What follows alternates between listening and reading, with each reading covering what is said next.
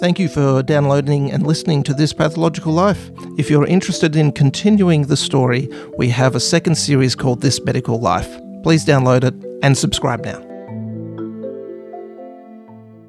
Dr. Travis Brown, why do we need a podcast called This Pathological Life? Every disease has its own story to tell. So we're going to tell them.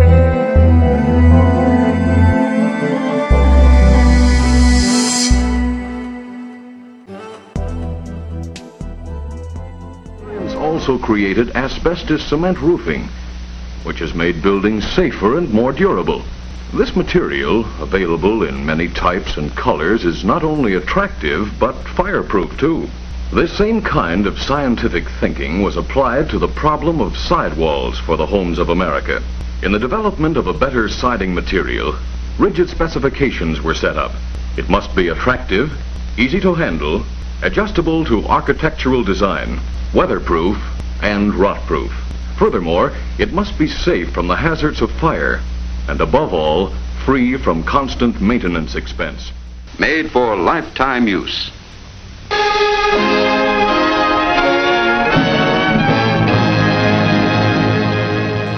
There's something profoundly disturbing when a product in society that we have relied upon and taken for granted turns out to be something very dangerous and damaging, blindsiding many of us. And that product we're talking about in this episode is asbestos and the condition we know as mesothelioma. Travis, where does this story begin? In February of 2001, I was working in business in Melbourne at the time. And an unusual occurrence happened. The organisation James Hardie, which was an asbestos manufacturer, uh, had been since the 1930s. Share price was increasing.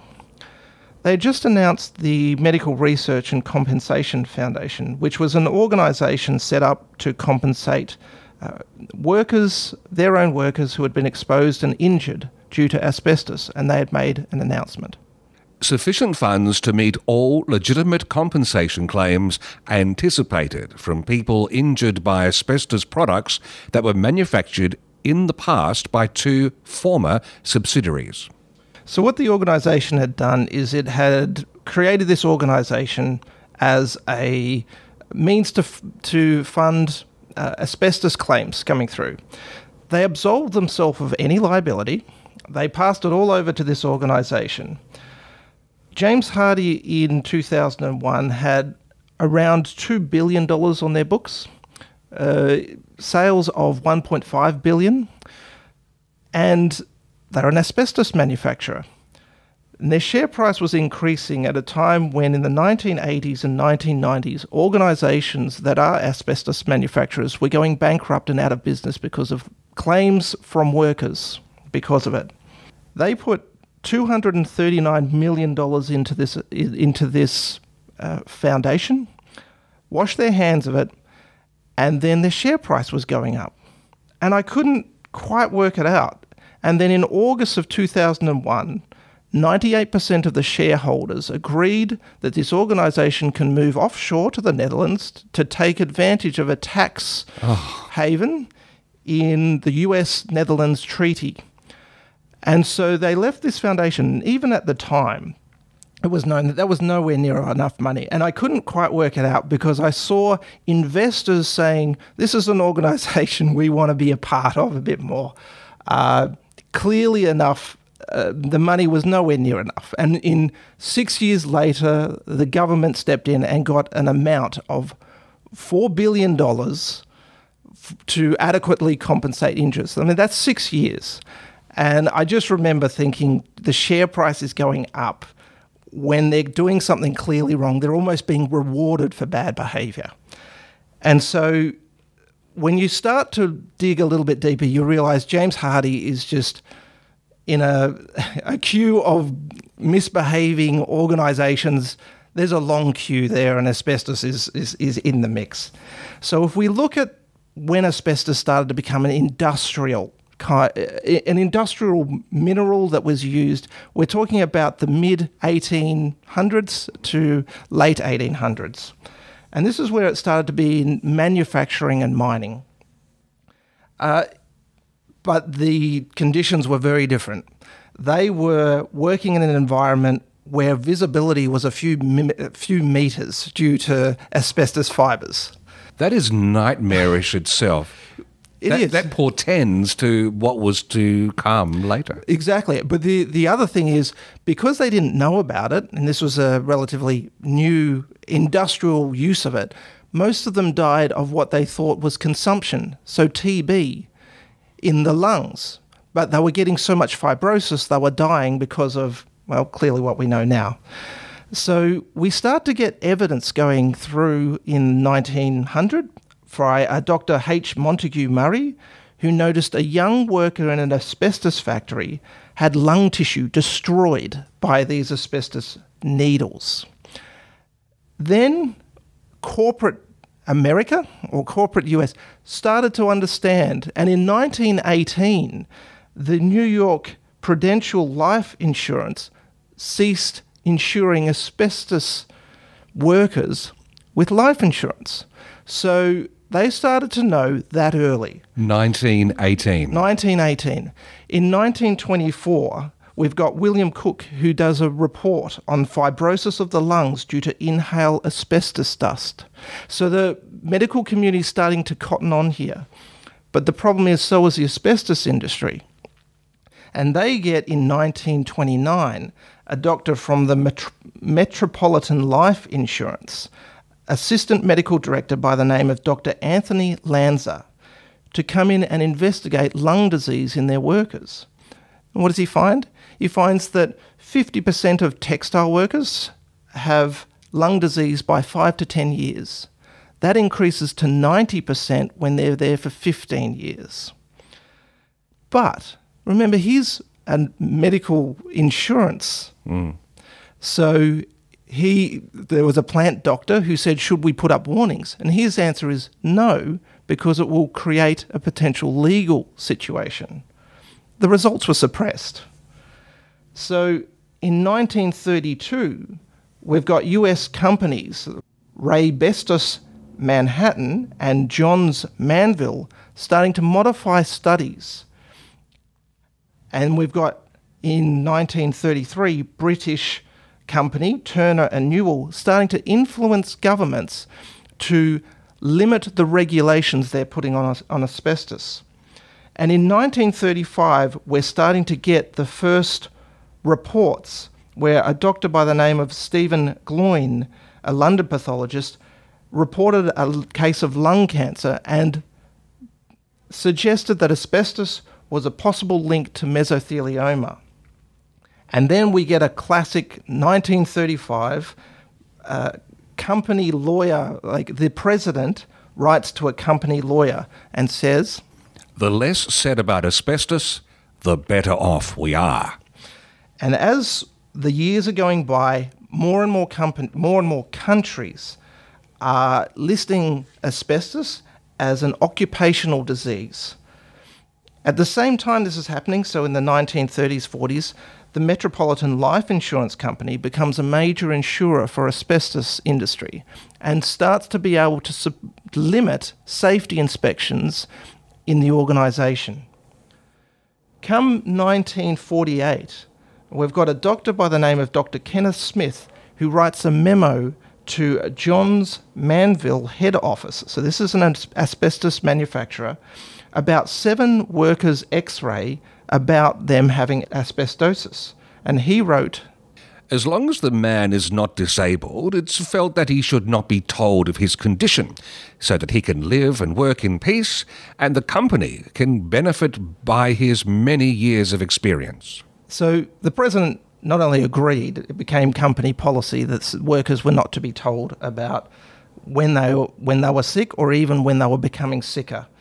And more countries are now listing this. You know, Switzerland, Austria uh, is an asbestos is an occupational disease, and then the linkage is made in 1962 by Dr. Irving Selikoff, who linked asbestos with life-threatening diseases, including cancer.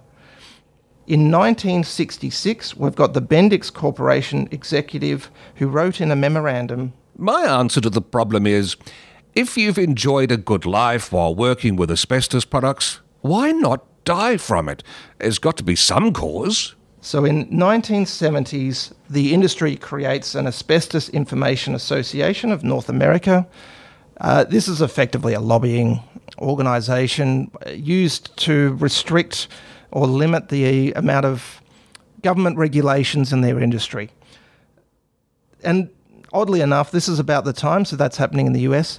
In Australia, the 70s or 80s, this is when we're hitting our peak with regards to asbestos being uh, an insulation product. So there is, uh, you know, advertisements of Mr. Fluffy and asbestos fluff being put into insulation building materials, and by the time of 1982, the organisation Johns Manville files for bankruptcy, and then in 1988, Johns Manville emerged from bankruptcy to establish the Manville Personal Injury Settlement Trust for $2.5 billion. In 1989, the EPA for America announced uh, plans to phase out all asbestos industries um, and a ban of new use of asbestos. And true to form, in 1991, the US courts reversed that ban. Oh. It's still used in uh, the US today, and there's quite a number of manufacturers. Um, main ones being uh, places like uh, Russia, but asbestos was only banned in Australia in 2003. Just to put it into context, the Mansfield Personal Injury Settlement Trust for $2.5 billion set in 1988. If we just look back at the books of uh, Johns Mansfield, in 1974 they made a billion dollars worth of sales, upwards of a billion dollars. In 1974. So if you equate yes. how much that is, that's the same amount that they put into a trust in 1988 to compensate workers. So one year's worth of sales is their compensation fund for an organisation that's been running for over 100 years at that time.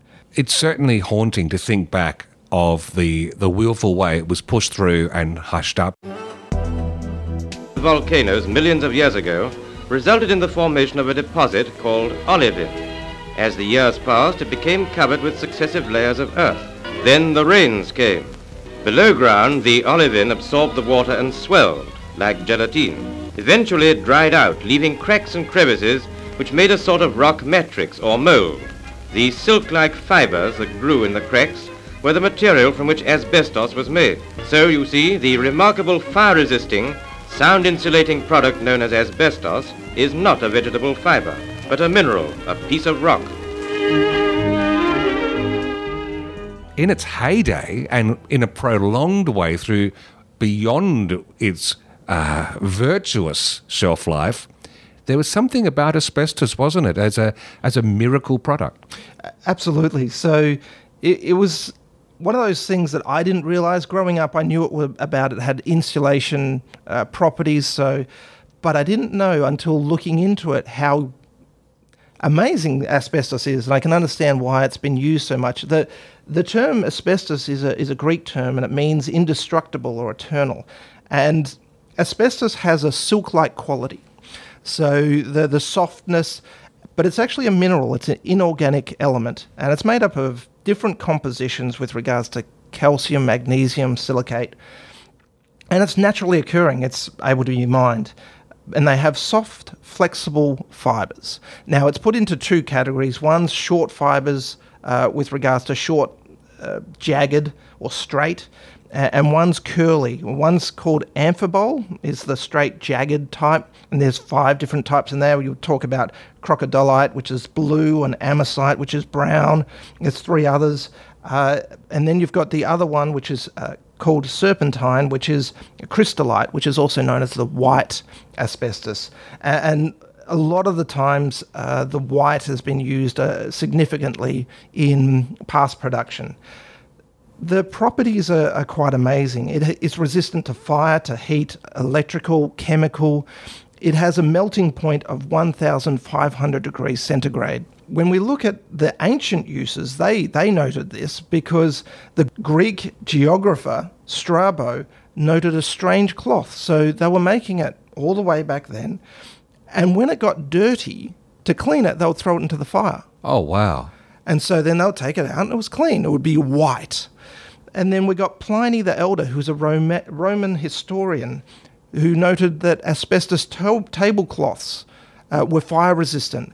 And they could even make uh, royal shrouds. So you would actually have them as crematorial uh, wrappings, put the body in to the fire, and then because it was resistant, you would have the ashes that were separate from the flames, as from the, the, the wood, and be able to use them. Probably the only person for whom use of asbestos was safe was that person being cremated. Exactly. Slaves were the people who would mine asbestos, and they, there was a sickness of the lungs that these slaves would get. And even Pliny the Elder noted that some of the slaves would wear a thin membrane across their face, which was made of either the bladder of a goat or a lamb to protect themselves from the fibres. You can understand when it hits the industrial age that this is a remarkable miracle product that is fire resistant. There is advertisements shown of uh, men having asbestos gowns jumping into fire to put it out because they're protected by these fibres. Uh, unfortunately, there is no safe level of exposure. So, whilst these amazing properties are incredible, have durable abilities, um, it's not safe because if you inhale the fibres, it can be toxic to you. So, if we look at the industrial age of asbestos, in 1910 we have 128,000 tonnes being mined. By the mid 50s and 70s, that's up to 3 to 5 million tonnes of asbestos being mined and sold. At that time, over 3,000 products uh, use it. The problem with that is the workers are getting sick. It's a long latent period, but there's significant morbidity and mortality associated with it. If we look at today, the largest exporters are Russia, Kazakhstan, and Brazil. We have three of the largest importers Uh, are in India, China, and Indonesia. There is OC health and safety rules in areas such as the US about exposure levels. We're talking about 0.1, what they call fibers per cubic centimeter in the air, and you can only have exposure for that for eight hours. We're talking people past exposures were up to 700 in a mine. And unfortunately, it still exists in, in homes today as, a, as an in- insulation uh, from the past. This again is a reminder of the importance of history, isn't it? Because without understanding that deep past, you kind of had rose coloured glasses and you can think, well, of course everyone would have been swept up, but we knew about this much longer than has been popularly accepted. Wow. Let's call Dr. Fergus Whitehead in uh, from Clinpath uh, because he has some expertise to share on this topic. In my second day in the job, the the dad of a girl I went to school with, he was a he was a ship's electrician. He tells me to watch out for the asbestos dust. So I asked my boss, he was he was a big man, you know, with, with, with jet black hair you only saw when he was at the Barrowland dancing because it was grey with dust most of the time. But I asked him about the dust, and he said it's fine. He said it's the it's the blue stuff you've got to watch out for. He said the white stuff's fine. In fact, he had he had it in good authority for a doctor at the Turner Newall factory where they made the stuff that the the magnesia in the dust was actually good for your stomach. Aye, breathe it in, son, he said. Let that magnesia do its stuff. We're now joined in the studio for the last part of this episode uh, by Dr. Fergus Whitehead, Clinpath CEO, and also uh, with a special interest in histopathology relating to the lung. Welcome, Fergus. Thank you for having me. Uh, Fergus, uh, how common is asbestos and asbestos related disease in, in Australia? Um, in Australia, uh, it's a, quite a common disease. In fact, um, the malignancy related to asbestos, mesothelioma, is uh, the death rate for that is the second highest in the world. The reason for this is that um, uh, between the years of 1950 and about 1970, believe it or not, Australians were the highest per capita user of asbestos in the world. uh, one of the most common areas where asbestos was mined was Western Australia with the Wittenoom mine. You may remember, which relates to James Hardie, of course, who where all that uh, large company, which produced uh, many products uh, from asbestos, um, which was obviously involved in construction, sheeting, roofing, guttering, and all sorts of other supplies relating to plumbing and electronics. So, and between the um, years of 1930 and 1966, in Western Australia, where the peak incidence of asbestos related diseases, that's uh, where the blue asbestos was mined, which is the uh, asbestos specifically related to mesothelioma. The distribution across Australia, then, so it's mainly in Western Australia? Mainly in Western Australia. However, white asbestos was mined in New South Wales. So, uh, but the uh, blue asbestos is more uh, more potent in causing asbestos-related diseases, and obviously the incidence of those diseases were more in Western Australia, but uh, in and, and least of, of, all in Tasmania, where they obviously didn't mine very much asbestos. It has a fairly long latency period, asbestos, so you're exposed to it, but it takes years for you to get the symptoms of the diseases. Well, my dad was a builder in that period of time. Yes. And so he's just turned 80. Ah. I think ah. he hasn't shown any symptoms yet. What are the presentations for people um, with asbestos related? Well, there's uh, basically there's the symptoms uh, because you can get uh, fibrosis of the lung, so that's asbestosis, or you can develop malignancy in the pleura, which is mesothelioma, and there's also a higher incidence of lung cancer of all types uh, uh, um, with asbestos as well. And so the main symptoms are shortness of breath. So, uh, first, obviously, on exercise, and then uh, just at rest, and uh, chest pain uh, are the are the main are the main symptoms related to asbestos diseases. So, shortness of breath um, and exercise intolerance. So, the, the main people who are at risk then are the, the workers? The workers and particularly those workers who, um, in their job, facilitate dust being produced from the uh, products contaminated with asbestos. So it's cutting, cutting, drilling, planing, sawing, all those sorts of jobs. And of course, the main industries, which wouldn't be a surprise to you, would be uh, obviously uh, tradespeople involved in construction, plumbers, gas fitters, uh, also um, in shipbuilding um, and automotive maintenance uh, industries. So any industry where there is um, using the uh, asbestos impregnated products and uh, causing friction to that and being exposed to the dust. So yet again, when first presenting to a GP, taking that history yes. Uh, becomes all it important. Comes, it, occupational history in patients with presenting with pulmonary disease, particularly in the uh, age group where they would have had the opportunity to work with asbestos, is very important. Well, there's, there's been a there's a bit of confusion for myself uh, as a junior doctor. Seen lots of X-rays where they talk about pleural plaques. Yes. Uh, now, are they always related to? Uh, no, uh, pleural plaques not always related to asbestos disease, but in, but are commonly associated with it. But interestingly, you don't find the actual asbestos within the pleural plaques, but you do within the fib- the lung fibrosis, and the pl- plaques themselves often present with uh, if if that's all you have, present with no symptoms, possibly a small pleural effusion, that's fluid around the lung, but usually asymptomatic.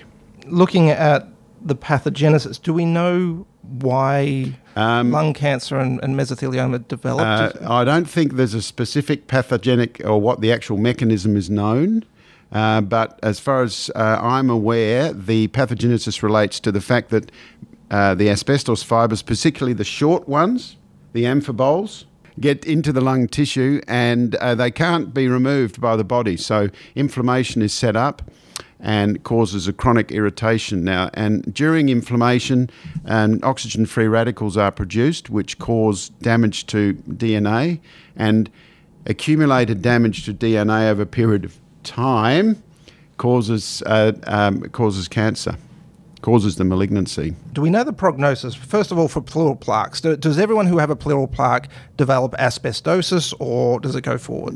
Uh, no, um, not everybody who develops um, pleural plaques will develop asbestosis, but it, a lot of the pathology related to asbestosis is, is related specifically to the, how much they've been exposed and the particular type of asbestos they're exposed to. So if it's the short fibres like um, the amphiboles like crocidolite, which was mined in Wittenoom mine, uh, that causes is quite pathogenic, and if there's high exposure, particularly the miners, you imagine the miners would have been exposed every day.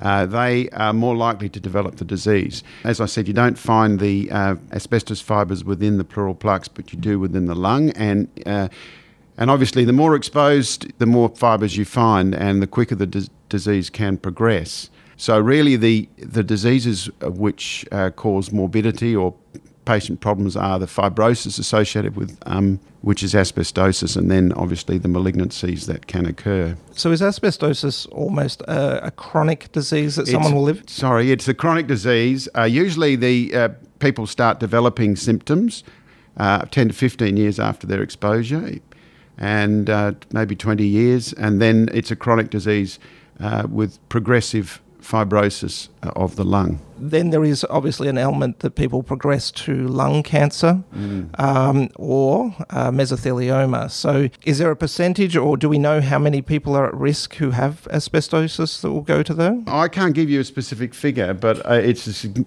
significant uh, percentage higher than, than the normal, particularly if the patient is a uh, is a smoker. So the the two risk factors combine. I mean, a patient who has pulmonary fibrosis of other causes can also develop has a higher risk of developing lung cancer as well. It is significantly higher risk than the normal population. The prognosis for mesothelioma? Uh, very poor because a that's not amenable to surgery because it involves the pleura, so you can't just remove the pleura and, and excise the tumour, and b the tumour has very little sensitivity to uh, usual chemotherapy agents.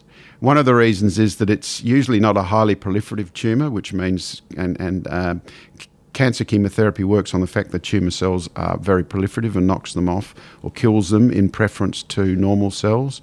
And there hasn't been many breakthroughs in, uh, as there has been in lung cancer, uh, such as with immunotherapy and targeted mo- molecules, that there has been in mesothelioma. Does that mean just the passing of time and the distance from when asbestos was so uh, prolifically in our society that this disease is going to gradually disappear? The incidence has probably peaked. There's been around 10,000 deaths in Australia from asbestos uh, related disease, principally mesothelioma, since about 1980. And the prediction is obviously this will, and it, it peaked in around 2014, where there were 770 cases and around 670 deaths. But over the next 40 uh, years, it's predicted there will be another 25,000 patients over that time. So, because of the long latency period, uh, we are going to experience this disease for many years to come. But at some point, when the you know the cohort of people exposed are no longer with us, then the incidence will fall. Certainly, we're hoping that there's no other building products No. in our society lurking. No, and of course there are still houses out there at the moment that have been built that still have asbestos in. And if you've got any um, a house, an old house that you think might have asbestos in, it's very important you try and get the experts in to remove it. Because really, men uh, get their diseases from exposure to um, the workplace and uh, working with asbestos, but the women who obviously present a smaller percentage, about 20% of the cases, get it from their husbands coming home and the products that they're exposed to at home. So, but there are still asbestos containing products out there. Well, I'm certainly glad that 12 years ago, when we moved into the house I'm in now, and we were ripping up Mm. Is it flooring. bluestone? Is it well, well, yeah, we found we found some asbestos. ah, I see. And I was tempted to prove to my dad that I, I'm a I'm a bloke as well. And I was going to rip it up, and I thought, no, we'll err on the side of caution. Yes, There's good. been enough in the media. Very good choice. Thank goodness for that. Very good choice. Thank you for joining us, Dr. That's Fergus okay. Whitehead. No problem. This Pathological Life is produced by ClinPath Pathology in South Australia. Episode notes, references, and learning objectives, when applicable, can be found at thispathological.life.com.au. And you can contact the hosts on Twitter via at Dr. Travis Brown or at Steve Davis.